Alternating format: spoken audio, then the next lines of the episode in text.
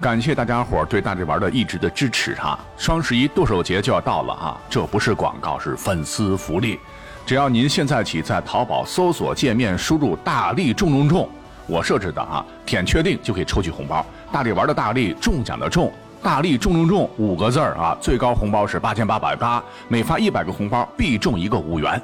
拼手气惊喜红包五元起，十台 iPhone 十三箱，两百个一千一百一十一的大红包。别觉得不可能哈，中奖率这次还算高，因为我刚才中了个大红包，啊，说不定下一个就是你。注意使用期限。管他正史野史，这里只有大历史，大力讲的历史正在播出。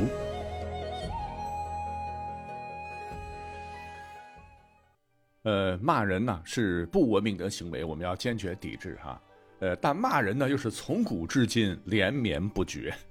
据考证，文字记载的国骂，呃，最早可追溯的材料是来自于战国的《战国策》中的一文，说周烈王崩，诸侯皆掉，其后亡。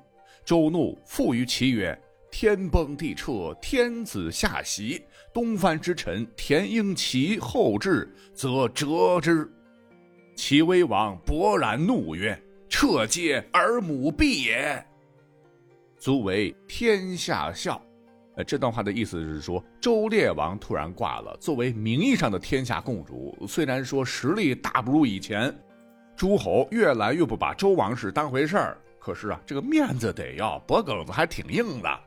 就因为齐威王派的使者前来周都吊唁的晚了啊，估摸着埋了才到，便被周派人到齐国问责。说天子死、天崩地裂的大事儿，你一帮着我大周在偏远的齐地看家护院的藩臣，竟然大逆不道，对天子不敬，应该被活剐。而齐威王呢，确实压根儿没把周啊当盘菜，勃然大怒道：“哼，你妈个下等人！”或者翻译成“你妈丫鬟生的”，简称“你丫的”。再接地气点儿，就是“你妈个贱人”。你要知道哈，民间老百姓都讲孝道，母亲不能骂呀。但齐王无下限，敢怒骂当朝天子，尼玛贱人，那简直是突破历史，石破天惊啊！关键是周时也没辙啊，只得灰溜溜的跑了。哈，于是乎，故事呢传到民间，大家伙都觉得骂得很过瘾。但是呢，站在百姓角度，又稍微觉得这个辣味儿有点不足啊。啊，因为大多数百姓的妈确实是平民，呃，确实是下等人。那为了原汁原味的骂出那种酣畅淋漓的感觉，不知道谁哈就按照异字同音对儿母毕进行了创新改造，儿母毕也的毕竟然变成了医生，成了儿母插眼。那这样的话，语法结构就变了，儿就是你嘛，原来是你妈是，成了你妈的。那真是神来之笔哈！闻者心更被狂扎，杀伤力大增。呃，继而推而广之，大家都当骂人干话是流行开来。所谓是大道至简，随着历史的流传，渐渐的呢，第二人称不知何朝何代又被改称为第三人称，就成了今日之国骂他妈的。但是呢，由于我国地域广阔啊，人口众多，地区差异明显。他妈的，又衍生出了不少的番外版，如河南人的靠，广东人的丢，东北人的操，陕西人的直娘贼，啊，尤其是这个直娘贼，直译就是不知廉耻，把娘都卖了的贼，让国骂多了股酣畅淋漓的这种匪气。呃，不过说起来哈，我们都熟悉了鲁迅先生曾经写过一篇文章，题目就是《论他妈的》，我们今天也是一样啊，仅做学术研讨。好啊，这个国骂那也是骂人的一种嘛，而更为古老的被专门用来谱曲传唱的诗歌总集《诗经巧言》中，曾大喇喇的有文说：“嗯巧言如簧，言之后矣。既微且肿，而勇一何？” 呸！看来哈，后来这个诸葛亮说：“我从未见过如此厚颜无耻之人。”骂死王朗的金句原来是来自于此。重点是这句的后半句，白话文就是：头顶生疮，小腿生疮，谁给你的勇气？诡计还这么多，哎，要点碧莲不？你要知道，这个谱的曲是唱着歌跳着脚，要这么骂，你得有多强大的心理防线才能顶得住啊？那喜好音乐的，我们都很熟悉的孔子大大啊，骂人当年也很凶啊。所谓是骂之狠，情之切嘛。他本着治病救人的目的，在《孟子梁惠王上》曾记载：“仲尼曰：‘始作俑者，其无后乎？’”孔夫子直接开骂说：“谁敢带头开干，谁就绝后。”这古人被骂绝后，那就是断子绝孙呐！比骂他妈不要脸，简直是提升了成百吨的伤害。而孟子、滕文公、张居下也有这样的记载，说儒家孟子也曾火力全开，说：“杨氏为我，是无君也；莫氏兼爱，是无父也；无父无君，是禽兽也。”就战国有一位思想家叫杨朱啊，主张为我。孟子说他目无君王，而墨子呢主张兼爱嘛，大家都是平等的，要相互友爱。孟子认为啊，你爸生了你，你要跟你爹平等，你简直胡扯嘛！就大骂二人禽兽。那到现在啊，animal 呃，连同畜生还在被使用中。那后世呢啊，又出现了历史上第一位的泥腿子皇帝，他叫刘邦。啊，由于是草根出身，他可不管什么知乎者也。曾摘下儒生的帽子撒尿，自个儿爽就张口骂人，创造性的骂出了不少的新意。结果呢，都被后人学去了。比方说司马迁所作的《史记》载，在楚汉之争的初期啊，刘邦和项羽几番大战接连失利，裤衩子都快输没了，被项羽是团团包围在了荥阳。刘邦的耳根子软，就听从了谋士利基的建议。说怎么才能够击败项羽呢？一统天下呢？哎，简单。当年商汤伐夏桀，封夏朝子孙与齐国。如今呢，暴秦道德丧失，民心尽失，又攻略其他诸侯，灭了六国，不善待其后代，使他们无立锥之地，所以才逼得大家反暴秦，要重新复国嘛。所以大王啊，您不如学学商汤。恢复封地六国后代子孙，让他们接受您的印信，那这样各国的君臣百姓必定会感戴陛下恩德，没有人不向往倾慕陛下的德行，成为您的臣民。那随着德义的施行，您朝南称霸，那项羽必定受感召，迫于形势，整肃衣冠，前来朝拜您呐。这立即统战分化项羽之策，刘邦听罢连连叫好，不错不错不错。但回头该执行的时候，哎，却被张良给拦了下来。张良说：“汉王，您千万不能这么做呀！商汤敢封敌人的后代，那是因为他们有着与之相匹配的实力。可咱们汉军呢，也是诸侯之一，哪有实力号令天下？所以不能封六国后代为王。”再说了，当年周武王伐纣成功，没对纣王后代下手，也是一样的道理呀。可是分封之后，被奉为天子啊，你就得将殷纣储积在巨桥的粮食，在露台的钱财拿出来发放给贫穷的人民，然后废弃战车，改为乘车，倒放着干戈，就是兵器呀，用虎皮盖上，马放南山，以天下不再使用兵器，不再骑马打仗。但是啊，人家有实力呀。你要这么做，不等于现在放弃了武装和财富，坐等项羽过来宰割吗？史记载，汉王辍食屠斧，骂曰：“庶如击败而攻之。”就是说，刘邦当时正在吃饭，马上停止用餐，吐出口中含的食物，大骂利基。客气的翻译是：“你个老小子！”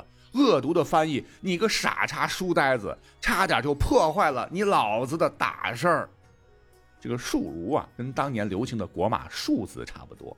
你像鸿门宴，项羽妇人之仁，不听范增苦劝，犹豫间呢，竟放走刘邦，气得范增大骂：“庶子不足与谋，就等同于不想再跟你这个傻叉玩意儿玩了。”那很有可能跟问候老母尼玛针锋相对的经典之作（打引号的经典哈）。你老子，因为“公”就是老子的意思嘛，啊，或者翻译成“我是你爹”这句粗口，很有可能就是刘邦在情急之下这一次发明的。但你要说到他骂的这个利基哈，绝非庸才啊啊，也是中国历史上著名的说客，为了刘邦的大业赴汤蹈火，直至壮烈牺牲。那既然是著名的说客了，凭三寸不烂之舌嘚不嘚，口才肯定一流。但他呢，确确实实啊，常被爱骂人的刘邦敲打，或者反敲打。说起来呢，非常有才的利益姬，六十多岁之前一事无成，然后呢，这么大年纪了找起事的刘邦谋事儿，刘邦还很看不起他，当时就觉得老头子还能干嘛，很是傲慢。说利益姬呢，第一次来到旅社面试的时候，只见刘邦坐在床边抻着两腿，让俩女的给他洗脚丫子啊。利益姬进去看到这一幕，也只是做个长揖，拱了拱手，没有轻身下拜，并说。您是想帮助秦国攻打诸侯呢，还是想率领诸侯灭掉秦国？刘邦一听，噌，这个火就上来了啊！大骂道：“你个奴才书呆子！天下的人受秦朝的苦已经很久了，所以诸侯才陆续起兵反抗暴秦。你怎么说要帮助秦国攻打诸侯呢？”利基啊也不生气，微笑着说：“如果您下决心聚合民众。”召集义兵来推翻暴虐无道的暴秦，那就不应该用这种拒慢不理的态度来接见长者。刘邦一听，哎呦，厉害，有点意思哈！马上脚也不洗了，穿好了衣裳，把骊姬请到了上宾的座位，向他道歉。骊姬呢，这才侃侃而谈，说的刘邦是心服口服。并派他游说啊，不一会儿呢，就将陈留不费一兵一卒给劝降了啊！这可是重镇呐啊！刘邦高兴，封其为广野君啊。所以说刘邦骂人还是有克星的哈。那么史书特别有意思哈，将刘邦骂的很多很多话还分了个等级，有骂、谩骂、大怒而骂，最高级别是且怒且喜的骂，欢喜的那个喜哈，这不是人格分裂吗？那么为什么我们不在今天讲的呢？就是尺度太大了，怕过不了审听啊！哈，呃，咱们就点到而止了。那能骂出啊历史上所认可的新高度，也是没谁了。所以呢，我认为封刘邦为骂神，绝对一点问题没有。等刘邦死了之后，呃，到了汉武帝刘彻主政时，刘彻不是罢黜百家，独尊儒术吧？要学儒，知书达理，便下诏重点打击立辞。立啊，就是上面一个一二三四的四大写，下面一个语言的言，就是骂的意思。但是这个东西哪里是皇帝能进就能进的呢？底层小民、市井百姓每天能不讲吗？所以是法不责众啊。那随着历史的发展，经典的粗口脏话更是层出不穷。那到了唐代，文化高度繁荣，了不得了，哈哈，结合前朝精华。又创造出了更为精准打击的动物类比加人格鄙视的新骂法，杀伤力倍增。比方说，在开元年间，那玄宗李隆基曾任命高仙芝为行营节度使，统帅一万骑兵讨伐不听话的小勃律。这个高仙芝有勇有谋，直接灭了该国，还俘虏了国王和吐蕃公主。这是大捷呀！赶紧上报。但是高仙芝没有报告名义上的直接领导，安西节度使叫夫蒙灵察，是直接赴长安向皇帝报捷，就导致夫蒙灵察震怒，不但不慰劳大胜而归的唐军，反而啊使出了最顶级的羞辱之词，侮辱高仙芝，说：“得你个蛋狗粪高丽奴。”那这就不光是畜生粪便了哈，升级到了赤裸裸的民族歧视。因为高仙芝乃高丽人，那此骂也被史书专门记载，也代表着唐朝骂人的极高水准。所谓是天下大事，合久必分，分久必合。而后唐朝分崩离析，那都是大老粗的军阀打来打去，骂来骂去。那历经五代十国战乱，大宋终于建立了。呃，说这个太祖赵匡胤。呃，大字儿不是一个，行武出身，功夫了得，被称为民间武术大师。但是呢，他一登基，马上学文化，哈，主动找书来学。可是有句话叫什么？江山易改，本性难移。有一回呢，太祖办公的大殿房梁坏了，就找人修。下面奏报说，看到一棵古树上千年了，几个人都抱不住，请求直接砍了来做房梁。这个太祖看到这个奏折有点生气啊，几千年了啊，都成树仙了，你说砍就砍喽。再者说，我房梁损坏，找块木板子接上就行了，需要费这么大事儿吗？那你们也太官僚了吧！就很生气的大笔一挥，批奏：解你爷头，解你娘头，别寻进来。言外之意就是解你奶奶个孙子，你是不是傻呀？别把大木料给我弄进来啊！那讲真哈，宋朝其实骂人的话已经非常趋近于我们现代了，因为商品经济发达嘛，市井小民生活热络。皇帝都这么火，那大家也就放开了说呀。而后继任的元朝，元曲杂书更加平民化，流传就更广了哈，将骂人所用之词推向了新的高峰。那下面我要强调一下，我只是举例，不是为了骂人，大家伙千万不要效仿哈，就是纯粹学术上一讲。呃，说是在元朝呢，有一位著名的散曲家、戏曲作家，呃，散文家，我们应该知道叫马致远。